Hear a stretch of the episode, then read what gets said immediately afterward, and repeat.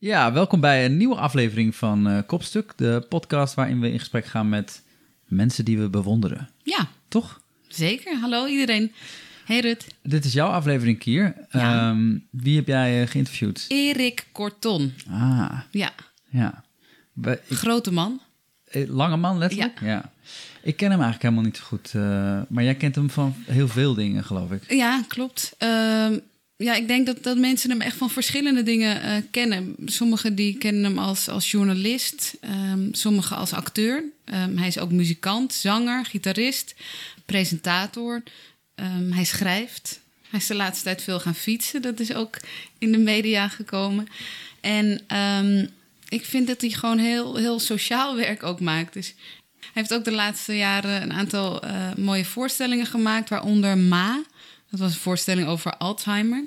En eigenlijk, als ik dan dacht aan, aan Erik Corton, dan, dan had ik een bepaald, bepaald métier in mijn hoofd. En dan dacht ik, oh ja, maar hij is ook nog. Oh ja, maar ik ken hem ook nog daar. Oh, hij is, oh ja, maar hij is ook nog. Ja. Dus dat was steeds. Maar ook op heel veel plekken die jij dan toevallig ook leuk vindt, toch? Zoals radio en... Ja, ja, hij zat ook bij Radio 1 de tijd. Daar luister ik sowieso graag naar. En, en ja, dat was eigenlijk nog wel het, het, het meest interessante. Ehm, hij, hij maakte ook heel veel reportages en was nou ja, de, de cardtrekker van Serious Request. Oh ja. En jij kende dat niet. Nee, nou, al? ik ken Serious Request natuurlijk wel, maar ik heb het nooit gekeken. En jij, Ik voor jou was het altijd. Ja, voor jou was het echt vaste prik. Ja, want ik, want ik ging dan altijd op kerstavond naar mijn vader. En dat was dan op televisie. En dan ging ik op de bank zitten.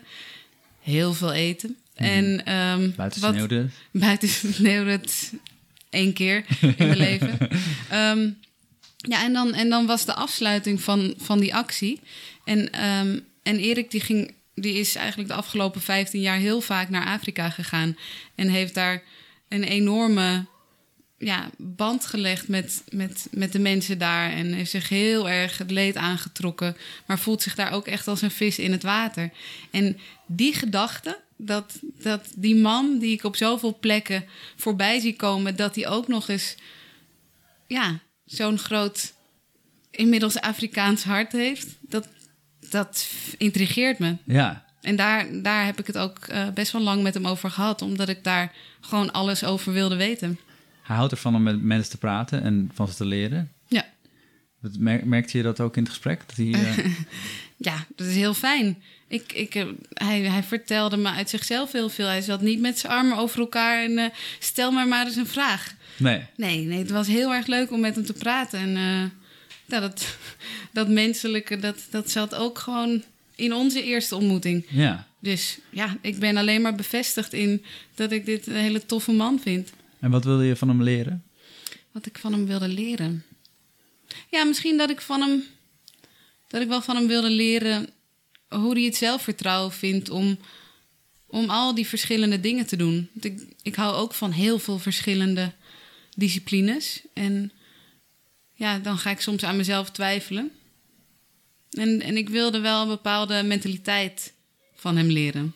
Ja, dat heeft hij zeker. Ja, En energie. En energie en durf. En heb je nog iets geleerd over het maken van podcasts? Zeg maar, heb je technisch nog dingen geleerd? Daar kan ik geen uitspraak over doen. Dat, is een, een, dat is een uitdagende kant van het geheel. Superleuk. Ja, nou, de Ja. opname is in ieder geval gelukt. Dat was al... Ja, god. Maar dat is wel grappig, want dan ben je in gesprek met iemand die je nog niet kent. En je bent heel erg blij dat diegene met jou in gesprek wil gaan.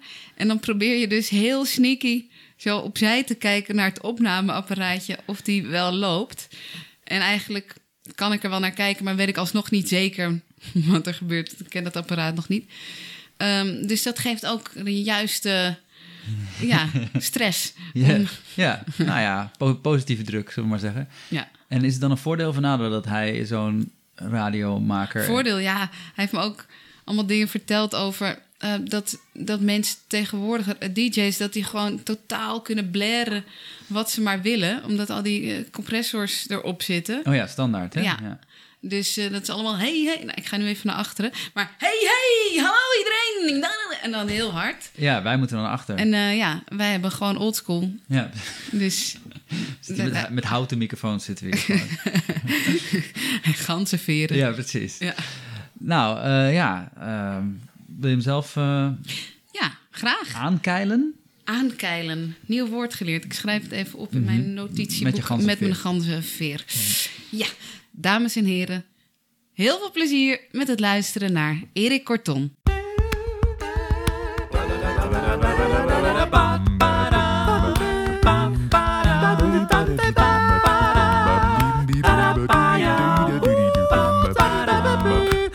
Kopstuk, kopstuk, kopstuk.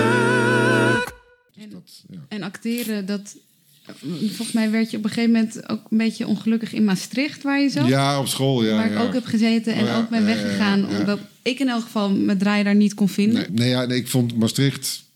Nou, om het in een, in een notendop samen te vatten... maar ik denk dat jij dit wel herkent... was dat ik daar binnenkwam en, met, en dat er geroepen werd... wij zijn de school waar we de ruwe diamant die jij bent uh, uit het steen gaan halen. Maar het mhm. slijpen van die diamant en het mooi laten schitteren, dat zul je zelf moeten doen. Want wij kijken naar jouw kwaliteit, jouw eigenheid, jouw. En de eerste twee jaar kreeg ik alleen maar methodiek voor, voor mijn hoofd. Dat ik dacht, ja. Nou, en de dingen die ik eigen, eigen probeerde te doen en, en met mijn eigenheid. Mhm die, uh, die werden zo ongenadig hard afgestraft. Maar was je toen ook... Nee, je hebt wel nog een aantal jaren eerst echt veel gespeeld. Ja, toen kreeg ik een baan bij het Mustheater, een, eh, een jeugdtheatergezelschap. Dan kon ik een voorstelling maken met Willem van de Zanden Bakhuizen. En dat ben ik gaan doen. En dat was de eerste die, die tegen mij zei... Dat vind ik mooi. en ik dacht, hij zit te liegen. Ik geloof, ik geloof het niet. Maar hij vond het echt mooi. Ja. En dus heb ik veel gespeeld en uh, veel producties gedaan. Brak Grond, Frascati, dat soort kleinere, kleinere producties. Leuke dingen. Bij het, uh, uh, het Zuidelijk Toneel wat dingetjes gedaan. Bij de toneelschuur Haarlem. En toen kwam de televisie een beetje langs. Toen kwamen de muziekprogramma's en toen kwam Purper. Maar ook nog gedaan, cabaret. Ja, dat was ook zoiets raars. Ik paste daar voor mijn gevoel helemaal niet bij. Maar tegelijkertijd dacht ik, ja, waarom niet? Ik kan zo meteen 275 voorstellingen per seizoen spelen. Uitverkocht. Ja. Dat ga ik doen. En met dat jeugdtheater wat ik deed in het begin... heb ik geleerd om nooit bang te zijn op een toneel. Nooit. Ja. Echt. De eerste keer in de meervaart. Oude meervaart. Een voorstelling. En ik kwam op en hadden, dat ging om een ongeluk. Dus we hadden voor op het toneel een soort lichtbaan. Dan kwam ik dan op en hoorde je, je hoorde eerst een enorm ongeluk. Bam, bam, bam, dan kwam ik op in een zwart bomberjack met een zwarte spijkerbroek en een paar All-Stars en een verband om mijn hoofd. Nee, ik had het verband nog niet. Dat, dat deed ik dan in die eerste scène, deed ik dat verband om mijn hoofd. En dan werd ik in een rolstoel gezet en dan was de voorstelling begonnen. Mhm. ik was dus twintig, hè? Ja. Er zaten over 17, 18-jarigen in de zaal. Dus dat is gewoon eigenlijk mijn leeftijd, mijn eigen levenscategorie. En dat ongeluk, bam. En ik kom in die lichtbaan oplopen en ik sta de zaal in te kijken. En er roept een gast vanaf de eerste rij... Kijk nou dan, en heb een stijve. nou ja, dan weet je wat er in zo'n zaal gebeurt. Dus ik kom weer af. dus toen ben ik afgegaan. Aan de zijkant gewacht totdat het, de rust een beetje was weergekeerd. Via de zijkant naar uh, Jan Willem, onze technicus. Ja. Doe dat ongeluk nog maar, ja. nog maar een keer. Nog een keer een ongeluk. Toen kwam ik op, toen durfde diegene het niet nog een keer te zeggen. En toen waren we dat soort dingen. Dus beschoten worden met krammetjes en, en zalen die gewoon... waar leraren op de hoek gewoon uh, huiswerk aan het corrigeren waren. En dat je op het toneel stond. Dat ik gewoon van het podium afgegaan ben. En zo'n leraar bij zijn lurf heb gepakt. En zegt: ah, Dan ga je wat doen, anders stop ik ermee. Ja. Dat soort dingen. Ik ben echt, mij krijg je echt niet meer bang op een podium. dat is een keiharde training. Ehm, ik, ik had toen je Ma ging doen, daarna Celia. Uh, ja. Toen dacht ik: Oh ja, hij speelde ook nog toneel. En ik, ik had het idee eventjes, maar dat is misschien helemaal niet, uh, niet goed ingeschat, dat je het weer terugvond. Alsof je terug er naartoe Nee, maar dat is zeker waar. Ja. ja, want ik heb uh, um, een tijd lang een gezelschap gehad met Frederik Huids, met Hans mm. Breedveld en Niemke de Vries met z'n vieren. Dat heette Mussen en Zwanen. En daar hebben we vier, vier of vijf voorstellingen mee gemaakt. En toen overleed Frederik. Die mm. werd ziek en die, uh, die ging vrij snel dood. En dat was voor iedereen zoiets van gaan we nou door of stoppen we ermee? En ik zat toen al bij de radio, mm. want dat waren uh, voorstellingen van een maand of drie, vier. En dan ja, de rest van het jaar niet. Dus dan zat ik op de radio. Dus ik voelde eigenlijk zoiets van, nou, ik ben eigenlijk wel klaar. Met, in ieder geval met, met even met dit. En toen heb ik eigenlijk alle ballen op de radio gegooid. En dat ging heel hard. Dus toen heb ik bijna 15 jaar radio gemaakt. En dus eigenlijk geen toneel gespeeld. Want ik zat uh, uh, zeker in het, in het middendeel, zat ik gewoon vier avonden per week op de vijf avonden per week op de radio. Dus dat ging ook gewoon niet. En toen ging ik naar Radio 1 en toen stopte ik met Radio 1. Dus ik had mhm. ontslag genomen bij Radio 1. En gezegd, ik ga hiermee stoppen. Mhm. Niet wetende wat er ging gebeuren. En vier weken later belde Solo Stories of ik Ma wilde gaan doen. Dus dat was een soort deus ex machina die ineens... Een Hier is het toneel! Wij bellen u! Het toneel belt of je misschien terug wil komen. Uh, en, en dat vond ik... Daar heb ik ook echt, ik denk, drie seconden over nagedacht. Dacht ik, ja, ik kende het boek. Ik wist waar het over ging. Uh, ik had een gesprek met Benno Hoogveld, de regisseur. Mhm. En dat klikte meteen. Dus ik dacht, ja... En er was niets in jou dat het spannend vond om na... Oké. Okay. Jawel, spannend wel. Ja. Maar dat vind ik leuk. Wat ik zeg, je maakt mij niet, ik, ik word niet zo gauw meer bang op een, op een toneel. Um, in alles wat jij doet, ik heb de laatste jaren eigenlijk best wel veel van je gevolgd. Daar, daar vind ik iets heel troostends in zitten. Wauw. klinkt misschien raar. Nee, nee, nee. Tenminste, als ik koppel naar wat ik troostend vind, dan zeg ik wauw. Nou ja, leg het eerst maar uit. Misschien dat, ik gewoon, misschien dat jij iets heel anders bedoelt. Um, het doet me denken aan Robin Hood. Het aan tafel zitten met een of andere PVV-politicus en hem eventjes een veeg geven.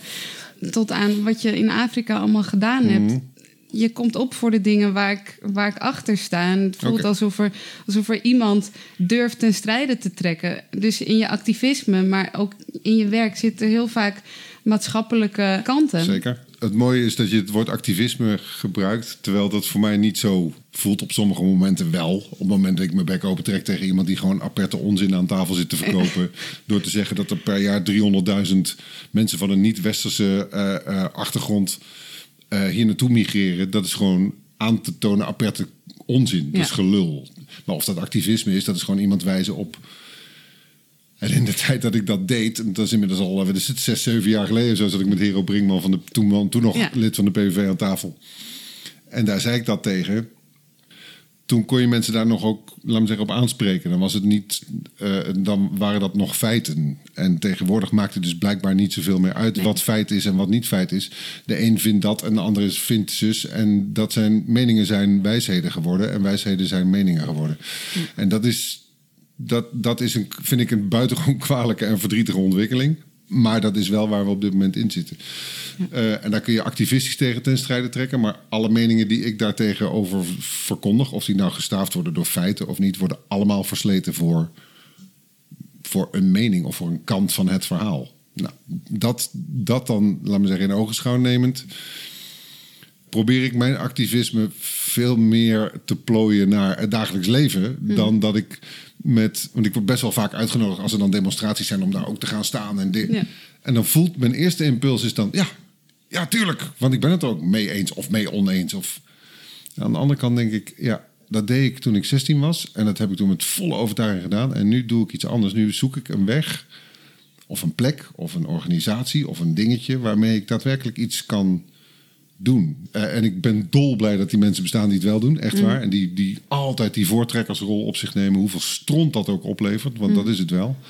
Maar ik probeer in zoverre mijn, mijn activistische inborst, zou ik maar zeggen, om te zetten in iets waar ik ook praktisch en heel met een mooi Nederlands woord hands-on iets mee kan doen.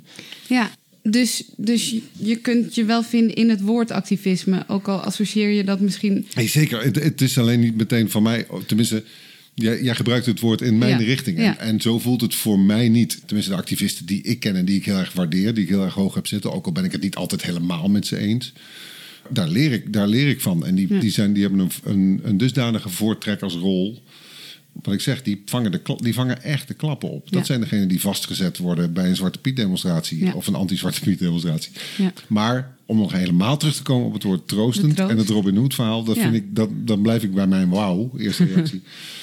Want als dat zo voelt, dan, dan is het toch iets activistischer dan dat ik het net probeer te weerleggen. Ja, ja.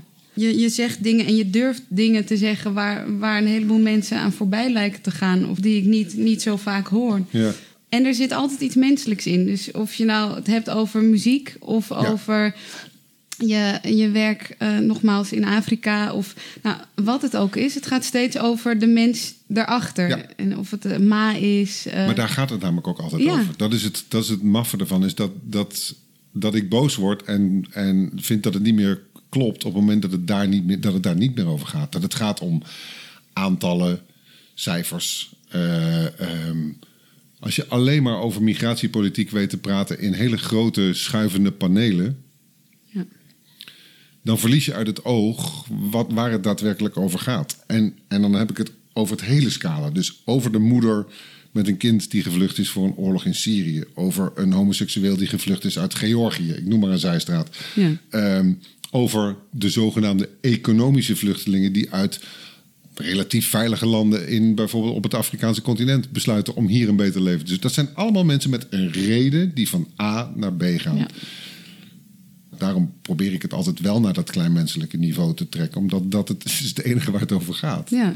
Dat is het enige wat belangrijk is. Kan ik me heel erg in vinden. Dat probeer ik ook met, met mijn werk. Ja. Um, ik heb Melk en Dadels gespeeld. Dat is wel een duidelijk voorbeeld van hoe we met, met persoonlijke verhalen heel erg proberen iets te zeggen. Ja wat niet op een rapportniveau de cijfers belichaam. Maar we zeggen, wij zijn dit en we hebben allemaal een ander gezicht. Maar je, moet, maar je moet maar eens een dagje de social media openklappen. Ja. Nou ja, dat doe je misschien ongetwijfeld ook wel. Ja. Maar ik probeer dat voor mezelf in ieder geval zoveel mogelijk aan banden te leggen. Omdat het, het daadwerkelijk willen leren kennen van iemand anders... en of dat nou je uh, je autochtone buurman van 83 is die opeens alleen is. Of je achterburen die, uh, weet ik veel, Hindoestaans Surinaam zijn en hier al, weet ik veel, 35 jaar wonen. Of het is die jongen die je wel ziet lopen in je straat met die twee tassen. Je denkt, wat is dat voor gast? Mhm. Weet je, je hoeft niet naar iedereen toe te gaan en een hand uit te steken. Maar ik doe dat dus best wel vaak wel. Ja. Waardoor ik met mensen in contact kom en dan leer over uh, wat iemand beweegt, hoe iemand is. Ja. En zou je dan zeggen dat je vooral door, door je interesse in de ander wordt gedreven, of ook door je woede over hoe het eraan toe gaat, of frustratie misschien? Nou, het is, laat ik zo zeggen, de woede en de frustratie over dat, dat we dat kwijtgeraakt zijn. Dat klinkt zo melodramatisch, maar ik denk dat een hele gezonde, basale vorm van interesse in met de mensen met. Ik bedoel, wij zitten hier nu in een, in een, in een flat. Ik zit op de zevende verdieping. Dat wil zeggen dat er dus zes verdiepingen onder zijn. En uh, er zit nog een heel stuk links en een heel stuk rechts. Dan hoef je niet bij al die mensen een handje te gaan geven en koffie te gaan drinken. Maar je komt mensen wel eens tegen in de lift. Ja. Toch? En ik hoor dan mensen echt zeggen: Ja, dat weet ik niet over wie dat zijn. En ja, misschien ook omdat ik uit een, uit een fucking dorp kom. Ik weet het niet, maar ik vind dat iets onbestaanbaars. Ja ik merk ook dat als ik iemand vaker dan drie keer in, bij mij om de hoek in Albert Heijn tegenkom, dan flapt er bij mij hallo of een goede dag uit. En dat maakt niet uit of het een, of het een, een uh, oudere vrouw met een hoofddoek is die ik al voor de derde keer tegenkom, die mij aankijkt. Dan zeg ik dag mevrouw. Dan zijn ze over het algemeen heel verrast dat je iets zegt. Maar dat doe, dat doe ik. En waar dat, ja, waar dat vandaan komt, weet ik. Ik weet wel, want je zei, is dat, komt het voort uit het feit dat je de ander graag wil kennen? Dat is een bazaal ding waarvanuit ik leef. Maar ik doe soms net even iets beter mijn best. En ik weet niet of dat goed is, ja of nee. En of dat heel stom is, maar dat doe ik. Omdat ik het zo weinig om me heen zie gebeuren. Dus denk ik, dan doe ik het dus gewoon wel. Um want over, over de menselijke kant bekijken. Ik, ik uh, heb gelezen dat je bij Radio 1 op een gegeven moment bent weggegaan omdat je daar niet helemaal meer nee, ja, dat gelukkig had was. Nee, dat had eigenlijk twee, twee redenen. Allereerst merkte ik al vrij snel dat ik niet in de wieg gelegd ben voor een dagelijkse rubriek op een vast tijdstip. Maar ik merkte dat ik op Radio 1 dat het, het uh, repeterende karakter van iedere dag hetzelfde over dingen die voor mij heel wezenlijk zijn. Over het nieuws en hoe we, wat ik, nou, wat ik zeg, hoe we met elkaar omgaan, hoe we kijken naar de wereld. Ehm, dat daar in de nieuwsverslaggeving ook op, natuurlijk op een bepaalde manier mee omgegaan wordt. En daar, daar, daar kun je van alles van vinden. Maar um, wat ik merkte was dat, dat er s morgens gewoon, laat me zeggen, een stuk vlees op tafel werd gelegd. Omdat er iets gebeurd was in de wereld of in Nederland of waar dan ook. Bam. En iedereen snijdt daar een stukje of snijdt het in. En doet er zijn eigen kruiden overheen en dingen. En, dan, en naarmate dat vlees wat ranziger wordt, dan, want dan, hè, door de loop van de dag heen, dan zitten er wel genoeg kerfjes in. Dan gaat iemand er een keer overheen plassen. En dan wordt er iemand boos over. En, en zo maakt, wordt er nieuws gemaakt. Dus, mhm. dus een, een relatief klein ding wat je met een beschouwend stukje verslaggeving naar de mensen toe zou kunnen oplossen, wordt een heel ding. Waarom? Er moet ook gewoon 24 uur per dag nieuwsradio gemaakt worden. En dat is prima, maar daar, daar, werd ik niet, daar werd ik niet heel gelukkig van. Want ik had echt, ik had mezelf voorgenomen, ik ging weg bij 3FM. Ja. Als voor veel mensen die naar Radio 1 luisteren, oh die jongen van de muziek en uh, altijd oppervlakkig. En, uh, Ja. Want dat ben je dan. Dan ga ik eens nog laten, even laten voelen dat ik dit ook kan, omdat ik gewoon veel lees. Want ik lees veel en ik lees kranten en ga ze maar door. Ja, en dan blijkt je het toch niet zo heel erg leuk te vinden. Dat was best wel een soort dingetje ook naar mezelf toe. En ik dacht, hmm, hmm, Ja. nou. Een teleurstelling, ja. Ja. ja. Ja, het soort van teleurstelling, ja. Ja, nou ja, goed. Ik haal dat aan omdat ik ook daarin heel erg het menselijke steeds zo kon horen. Ja. En dat vond ik heel erg fijn als Radio 1 Maar mis je dat voor de rest dan op Radio 1? Kijk, er is een verschil inderdaad in de programma's tussen kunststof, eh, de taal, Ja. taalstaat en, eh, nou ja, wat is het, een vandaag? Is televisie, maar... ehm, Radio 1 vandaag, dat is het iedere dag. eh, Precies. Ehm, nou, ik weet wel dat ik iets rechterop ging zitten toen jij daar ineens met jouw benadering Ja. die interviews deed. Nou, dat vind ik wel leuk om te horen, want ik heb dat wel geprobeerd te doen. Maar waar, waar je dat nog veel extremer moet doen, eh, denk ik, of Ja. moest doen, was, was toen je eh, op reis ging naar Afrika, naar al die Zeker. verschillende plekken. In Tjaat ben je begonnen 15 jaar geleden of zo. Ja, dat is 15 jaar geleden, ja. ja. En dat was dan voor Serious Request. En eh, nou, een hele succesvolle actie. Ik keek er altijd naar met kerst Ja. op de bank bij mijn vader. Ja. Maar botste die, die, dat hele circus wat daar omheen was, dat, dat tv- en radioprogramma, botste dat voor jou wel eens met wat je in Afrika had gezien? Nou, botsen is misschien een groot woord, maar op een gegeven moment stond het niet helemaal meer in verhouding met elkaar. Nee.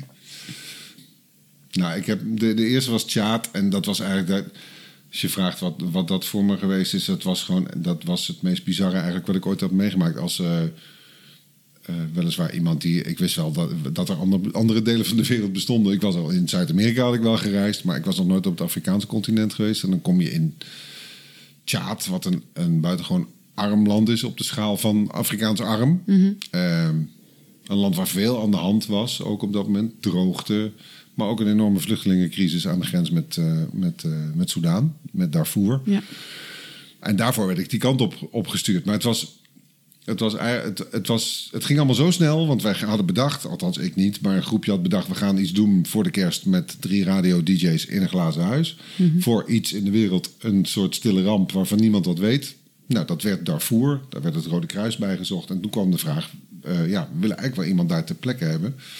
Maar dan niet een woordvoerder van het Rode Kruis, maar iemand uit ons midden. Wie zou dat willen doen? En toen heb ik mijn Ja. vinger opgestoken. En een paar weken later zat ik in een tweemotorig vliegtuigje van eh N'Djamena naar Abeshe, heet het geloof ik. Ja, in, in, dus aan de grens met Darfur. In twee kampen.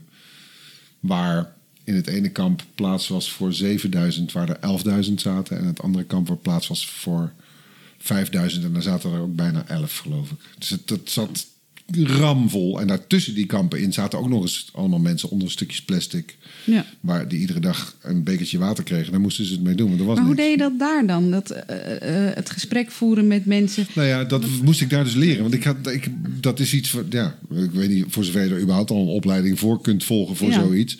Want daar probeerden mensen hun kind aan mij te verkopen, hun baby's te geven. Onder het motto neem me mee of haar mee. En zoveel duizenden mensen die in de meest deplorabele situatie eh, zaten, die je bijna niet voor kon stellen. En dan moet je vragen gaan stellen. Ja. Wat ga je vragen, kortom? En heel vaak ben ik ook helemaal niet begonnen met het vragen stellen. Want ik had dus, nou, we hebben hier een microfoon voor ons, Ja. die had ik dan mee. Maar dan ging ik er eerst maar gewoon bij zitten en proberen een beetje contact te maken. Of voetballen. Dat was voetballen met de kinderen. Kinderen waren allemaal aan het voetballen, dus ging ik mee Ja. voetballen. Dan dachten die ouderen, hé, hey, oké, nou, dat is blijkbaar ongevaarlijk, deze lange Ja. man.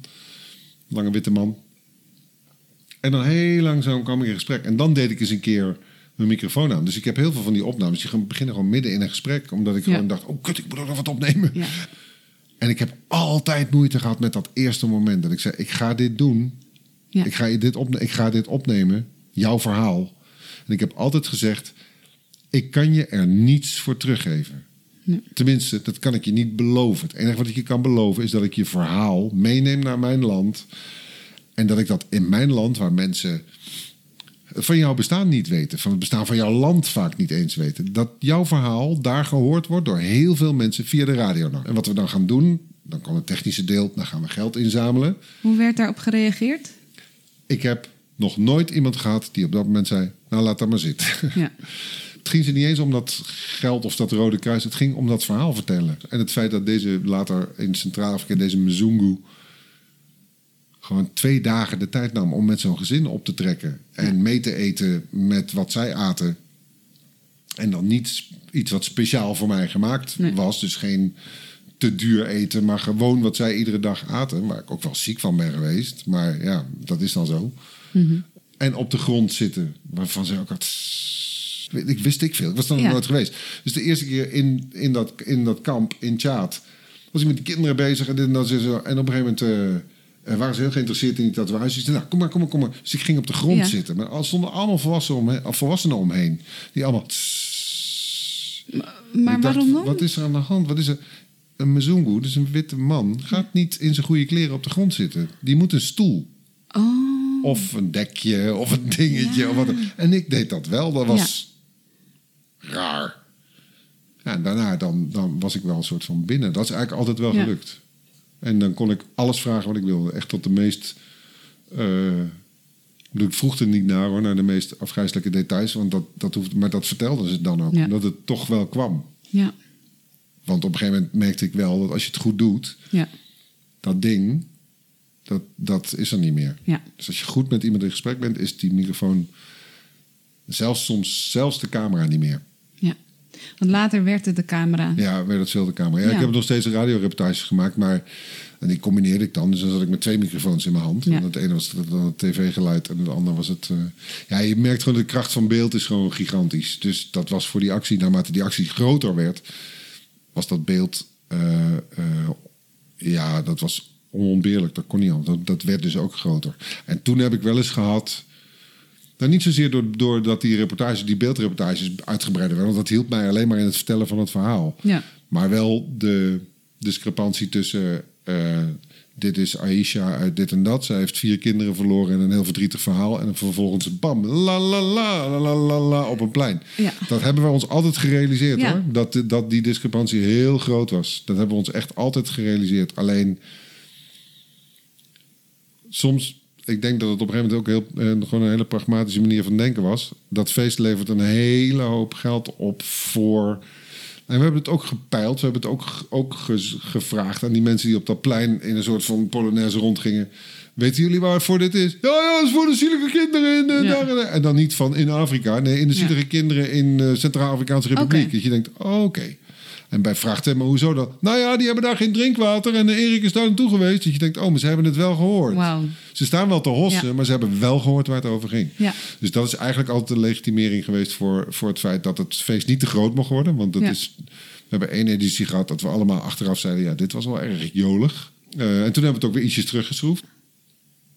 Um, maar dat was eigenlijk de legitimering van ja, het is, dit, is, dit is het concept. Het concept is dat mensen voor de kerst ook staan te hossen op een plein, maar wel doodstil zijn op het moment dat een van mijn reportages wordt uitgezonden. En daar gingen ze weer. Ja.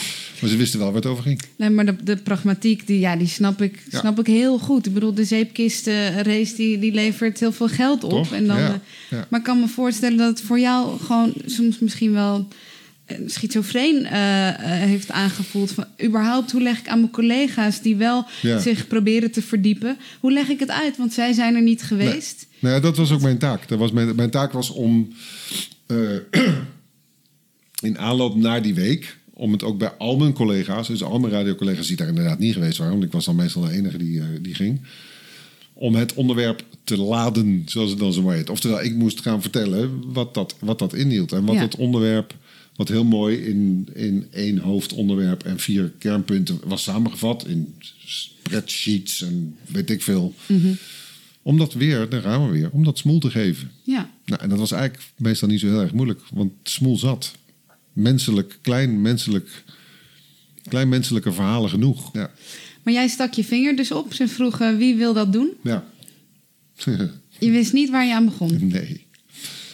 Nee.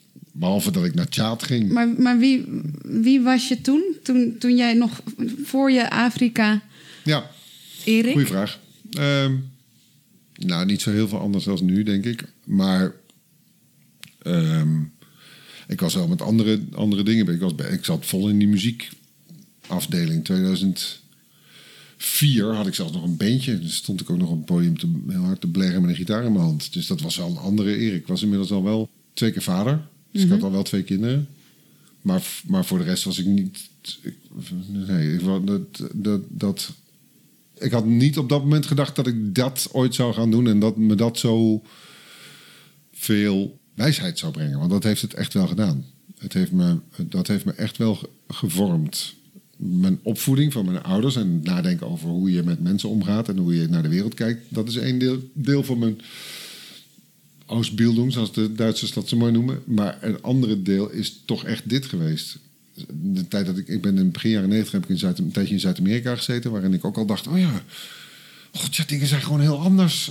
Mhm. ja, maar dat is echt waar. Dat is heel stom. Heel veel mensen snappen dat niet. Ja, als je, even lullig, en dat is geen commentaar, maar als jij op je vakantie niet verder bent geweest dan Frankrijk of Duitsland, een keer naar Engeland misschien, ja, dat is allemaal nog verwant aan wat we hier doen. Maar, de, maar die eerste paar stappen in Tjaat, in de Jamena, uit dat vliegtuig, de geur, de manier waarop mensen ruiken. Mensen ruiken aan hun lichamen ruiken anders. Als je in een taxi zit, ruikt anders dan een taxi hier. Uh, Als je de, de, eerste, het eerste eten wat je voor je neus krijgt, de straat, de lucht van, van uh, houtvuur waarop gekookt wordt, overal en nergens, de, wat op je longen slaat. Dat, al die, die alles is anders. En ik vond dat geweldig. En dat vind ik nog steeds. Elke keer als ik, als ik dan ergens op het Afrikaanse continent kom en ik loop eruit en ik ruik dat. Dat is een soort universeel, dus zo rond het, tegen het avond zo rond een uur of zes, half zeven als het donker, net donker is, gaan alle vuren aan. Dan ruik je dat. Dan is iedereen... Dingen, er wordt eten gekookt met motoren, dingen, brommetjes, toestanden. Je ruikt diesel, je ruikt... Nou ja, dat is waar ik dol verliefd op ben geworden. Ja. En jij bent dan zuidelijker geweest dan, dan ik, want ik ben in Noord-Afrika geweest. Maar daar heb ik het ook. Ja, toch? ja als ik het vliegtuig uitstap uh, in Marokko, dan, dan ruik ik dingen. Ik, ik, ik moet ineens ruiken. Dat orgaan doet ook mee. Maar dat is, precies, dat is precies wat je zegt. Hier doe je dat niet, behalve als iets echt stinkt. Of weet dat je denkt, staat er nou iets aan te branden of wat ja. Maar daar, je wordt, je wordt overvallen door allerlei geuren waarvan ik, wat is, wat is dit? Wat is dit? Wat ruik ik nou? En ik vind dat, dat heeft mijn leven echt, echt verrijkt. Ik bedoel, dat, is nog, dat zijn nog de omstandigheden, maar dan de mensen ik ben, uh, ik ben ontzettend blij dat ik, daar, dat ik daar ooit in verzeild ben geraakt. En dat ik heel veel van die mensen heb mogen leren kennen. En ik pas ook, pas ook heel goed tussen, tussen die, die Afrikanen. Ja, niet allemaal waarschijnlijk, maar de mensen die ik ken. En de, en de, en de, de, de, de, kleine minimaatschappijtjes waarin ik me dus begeef. En dat zijn, dat zijn hele simpele, gewone Kenianen. Met een, met een klein hutje. En een, uh, en, maar dat, ja, ik, ik voel me daar thuis. En je voelt je daar thuis. Maar als, je, als je kijkt naar, naar vroeger, je komt uit Oosterbeek. Ja. Bij Arnhem. Ligt, ja. Bij Arnhem. Uh, alleen weet ik dat omdat jij dat hebt gezegd. Ja, precies, ja, ja. Maar um, het jongetje uit Oosterbeek, hoe, hoe verklaar je dat die zich thuis voelt in Centraal-Afrika? Ja. Dat is wel een goede vraag. Ik heb daar wel eens over nagedacht hoor. Uh, en, ik, en ik heb ook wel gezocht naar of dat daar iets mee te maken heeft met dat, dorp, met dat dorp. Of met, uh, maar ik denk dat het gewoon toch eerder is wie ik. Nou ja, het heeft me heel erg. Ik denk dat het heel simpel Het heeft met mijn moeder te maken. Mijn moeder is in Berkeley Roderijs geboren. Maar toen zij vier was naar de Antillen verhuisd. Omdat mijn opa daar uh, een goede baan kreeg. En mijn moeder heeft daar dus op de lagere school gezeten, middelbare school gezeten. En is op haar zeventiende weer teruggekomen naar, uh, naar Nederland. Maar heeft altijd dat de, hè, de, uh, de West, de, de, de Antillen als een soort van.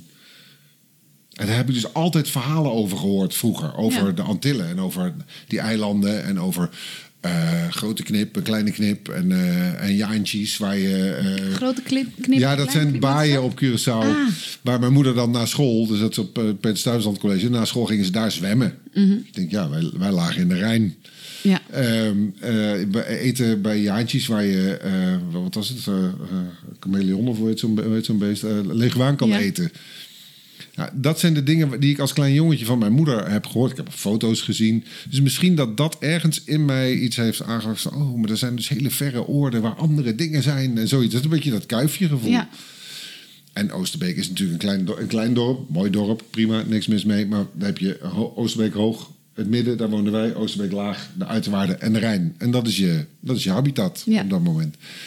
Dus ik denk dat dat altijd iets geweest is van, oh, als ik daar ooit nog eens een keer naartoe zou kunnen. En het is dan niet de Antillen geworden, ja, daar ben ik ook wel geweest. Maar, maar dat is dat Afrikaanse continent geworden waar ik. Nou ja, dat is, dat is het misschien als het helemaal herleidt. Dat vreemde, dat gevoel mhm. van, van den vreemde, mhm. waar ik altijd naar verlangd heb, stiekem, werd daar voor 200% ingelost. Maar dat vreemde voelde dus tegelijkertijd heel eigen, omdat het een deel van mij is geweest, misschien altijd. Ik probeer het nu te psychologiseren. Hè? Nou ja. Maar dat zou het misschien wel eens kunnen zijn. Ik heb altijd, nou ja, uh, jij hebt een Marokkaanse achtergrond. Ja. Dus jij hebt iets met dat land, omdat. Want jij bent hier geboren? Ja, toch? Ja. mijn vader is vandaar en mijn moeder is uh, van Nederlands. oké, ja. Jouw vader heeft daar dus een geschiedenis liggen. Dat is onlosmakelijk ook met jou verbonden. Dat is. Uh, dus jij hebt je voelsprieten altijd uitgericht, zijn altijd uitgericht geweest naar Marokko. Ook al was je dan misschien nog nooit, ja, je zal waarschijnlijk als heel klein kind al geweest zijn, maar dat, dat is een, een ding. En het rare daarvan is, mijn, mijn moeder is dus niet, is, niet, is geen Antilliaanse, is daar ook niet geboren. Mijn moeder was gewoon een, een witte familie die mhm. in een tijd waarin de witte families allemaal rijk waren op dat eiland en heeft daar gezet. Maar mijn moeder voelt zich oprecht, en dat vind ik ook heel lief als ik er daarover hoor praten, voelt zich oprecht een Antilliaanse. En heeft zich daar altijd oprecht een Antilliaanse gevoeld. Ook zat met allemaal uh, uh, kinderen van kleur in de klas. En ze had het gevoel dat ze één van hen was. Dat was natuurlijk niet zo. Want de witte mensen waren, woonden in een andere buurt dan de. Hè, niet in de Kanoekoe. Maar ze heeft dat gevoel heel erg. En, uh, en dat laat ik ook. Dat is ook, pri dat is ook prima, want dat, dat, snap ik, dat snap ik ook heel goed. Maar ergens zijn er dus van haar ook altijd nog steeds tentakels geweest en voelsprieten geweest daar naartoe. Naar dat, naar dat, dat verlangen. En ik heb altijd gehad. Ik heb een, een van mijn eerste vriendinnetjes was, was uh, Indonesisch. En die ouders ook, die waren, kwamen daar vandaan, hier naartoe. Altijd dat verlangen naar, toch, ze zijn nooit teruggegaan, maar altijd dat verlangen. Ja. Molukse mensen die ik kende, die altijd, nou dat is nog een heftiger verlangen, maar er zit nog een andere component aan, maar toch dat verlangen naar mensen die hier zijn komen wonen. Dat ik altijd dacht, maar waarom ga je dan niet terug? Ik zou daar zo graag wonen. Dat gevoel. Ja zit een soort exotisme misschien, wat, maar dan gepast. Tenminste, dat is een gevoelsmatig exotisme. Het is niet flirten met, maar een soort van... Oh, maar jongens, daar kun je allemaal nog heen en dingen. En nou ja, zoiets. Maar ik vind het niet zozeer psychologiseren eigenlijk. Want ja, er, er is gewoon zoiets als intergenerationele uh, dingen die je, die je overneemt. Ja. Bedoel, waarom, waarom zijn er nog steeds oorlogstrauma's rondom de Holocaust? Zeker. Bij mensen die nu leven. Ja hoor, derde, uh, derde, van onze vierde, generatie. Vierde generatie. Precies. En jij bent eigenlijk een tweede generatie. Ja. Van, van iets wat ook wortels heeft. ja, maar anders soortig. Weet je, het grote verschil is dat jouw vader is, is uh, in Marokko geboren, is hier naartoe gekomen, heeft hier een leven opgebouwd met een Nederlandse vrouw, kinderen gekregen. Maar dat is, dat is iemand met Marokkaanse roots. Mijn moeder is een Nederlands meisje. Ja. Van twee witte ouders, die naar, maar zich daar dus wel heel erg geworteld heeft gevoeld. Nou, en dat, is, is de droom, wat mij betreft. Ja, dat mensen die niet per se dat bloed in zich dragen. Uh, dat geweld, dat gevoel hebben. Ja, dat ze zich echt onderdeel voelen van een land. En dat thuiskomen, dat.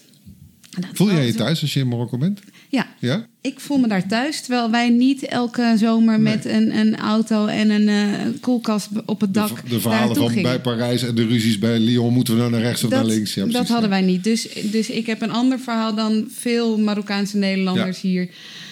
En toch, terwijl ik daar door de straten liep en de gebruiken niet kende, de taal eigenlijk amper spreek. en toch voelde ik me daar thuis. Grappig is dat, hè? Ja, maar dat is iets, dat is iets raars. Daarom, ik vind thuisvoelen... Thuisvoelen is iets heel geks. Want ik zeg dus net ook tegen jou... ik voel me dus thuis in Eldoret in, in Kenia.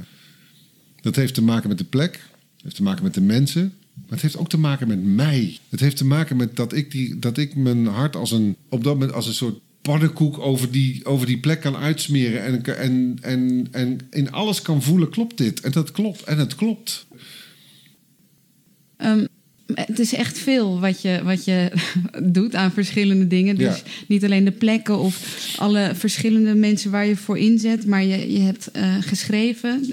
Ik ben nu weer aan het schrijven. Ja. Oh, echt waar? ik heb een toneelstuk geschreven en ik ben nu met oh, een boek bezig. Waar gaat het toneelstuk over? Nou, dat is dus het leuke ervan. Dat toneelstuk is weer zo'n ding. Ik werd gevraagd door de producent met wie ik Ma heb gemaakt. Uh, die wilde al heel lang een solo voorstelling maken over een vluchteling. En dat hebben ze gevraagd of ik dat wilde schrijven. Dus ik ben met dat idee aan de haal gegaan en ik ben heel veel gaan fietsen. Om dat idee eens te laten landen bij mezelf. Van, ja, hoe ga ik dat nou doen? Mhm. Want het was het idee van ja, wij willen dat graag, omdat iedereen heeft zijn bek vol over oh, vluchtelingen dit, vluchtelingen dat. En uh, zonder dat iedereen eigenlijk precies weet waar die het over heeft, wat dat nou eigenlijk is. Hè, vluchten, ja, ja, die mensen moeten een huis en hart van ja, maar ze kunnen wel 3000 euro betalen om met een boot hier naartoe te komen. al die dingen, al die voorstegens, bovenonders. Uh, zij wilde graag een voorstelling gaan maken waardoor je, als je daaruit komt, denkt: niet ik ben voor of tegen of boven of onder, mhm. maar ik denk dat ik er iets meer van snap. Dat was eigenlijk de, dat was het objectief van waar, waar het heen moest. En dan ben ik gaan schrijven. Maar wat ik me dan... En ik ben nu met een roman bezig. Dus ook dat? Is, ja.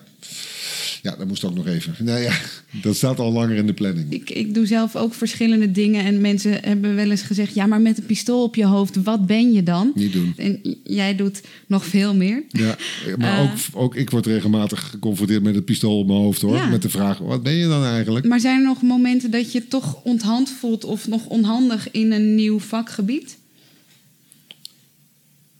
Nou. Um, Nee, onhandig is, onhandig is het niet. Het is wel dat, ik, ik heb twee non-fictieboeken geschreven. En ik heb dus nu een toneelstuk geschreven. Dat is ook een eersteling. Maar daarvan wist ik precies. Weet je, ik ben uh, uh, acteur genoeg om te weten hoe ik dat wilde schrijven. Want ik heb bij iedere zin gedacht: wil ik dit spelen? Maar nu met een roman. Weet ik veel of ik dat kan. Ik heb een verhaal bedacht. En dat verhaal klopt volgens mij. Maar ja, ik moet nog wel even doen. Dus dan, dan ja, dat is, dat is geen ongemak, maar dat is wel zoeken. Dat is, maar ik wil het graag. Dus op het moment dat ik het wil. Het enige waar ik ongemak in voel zijn dingen waarvan ik niet zeker ben of ik het wil. Mhm. daar, kan ik, daar voel ik ongemak. Daar kan ik ongemak in voelen. En als ik dat ook voel, dan weet ik ook dat ik dat misschien nog één keertje probeer, maar dan stop ik ermee. Wanneer heb je dat voor het laatst gehad? Met zingen. Oké. Ja, ik merk dat ik dat gewoon niet. Ik heb daar niet genoeg plezier in en genoeg vertrouwen in. Uh, Kijk je dan ook naar of je jezelf goed genoeg vindt om het te doen? Ja, nee, tuurlijk. Kijk, op een gegeven moment, op een gegeven moment leg, je, leg ik, ben ik ook wel op dingen. Ik heb een lat waar langs ik dingen leg. En waar ik elke keer in ieder geval minimaal tegenaan of overheen moet voor mezelf. Maar ik weet op welk niveau ik heel goed kan presteren. En dan kan ik mezelf nog steeds wel uitdagen. Maar het is niet dat ik elke keer de, lat, de lat hoger leg. Dat stadium is wel, dat stadium is wel, uh, wel geweest of zo. Ja. Dus ik zoek het dan wel in, in nieuwe dingen om mezelf daarmee uit te dagen. En waar, waar vertrouw je dan op? Op Pippi Lankhuis. Ik heb nog nooit gedaan. Dus dat kan ik wel. nee, ja, dat is flauw. Maar dat is wel een beetje wat het is. Want ja, als ik, als ik niet ergens het vertrouwen heb dat er, dat er iets goeds uitkomt, dan, dan begin ik er denk ik ook niet eens aan. Ja. Nee. En, en, het, en het is wel een ding dat in, de, in mijn leven het toch heel vaak is dat ik maar gewoon begon. Omdat ik dacht, oh, dat lijkt me wel leuk. En dan bleek het ook nog zoveel kwaliteit te hebben dat mensen het ook nog tof vonden. Dus dan ging ik er maar, dan ging ik er maar mee door. En, en dat was onder andere met dat spelen zo, met muziek maken zo. Maar daar raakte ik op een gegeven moment, dat was in het begin. en uh, dan bleef die ergens steken. En ik had het gevoel dat ik daar niet heel veel verder in kwam. Um, je bent een duizendpoot. En uh, dat vind ik inspirerend. Ook lang over Afrika gesproken. Ja, leuk. leuk. Maar ja, dat interesseert me wat je daar hebt gedaan. Blijf je volgen. Uh, wederzijds bij deze. Ja, ja, leuk. Ik zou het leuk vinden om eens een keer, weet ik veel, misschien nog een keer samen iets te doen. Ja, dat lijkt me fantastisch. Deze aflevering van Kopstuk werd opgenomen, geëdit en gemixt door Kira Boergen met hulp van mijzelf, Rutger Lem. Onze openingstune is van Herman in een bakje geitenkwark en ons logo werd ontworpen door Esther Walter. Volg ons op social media, altijd kopstukpodcast of stuur ons een mailtje op kopstukpodcast.gmail.com. Je kunt ons ook een rating geven in iTunes en waarschijnlijk ook op andere plekken. Doe dat alsjeblieft, dat vinden we heel erg fijn. En vergeet je niet te abonneren. Hou je podcast-app in de gaten voor de volgende aflevering. Tot dan. Kopstuk, kopstuk, kopstuk.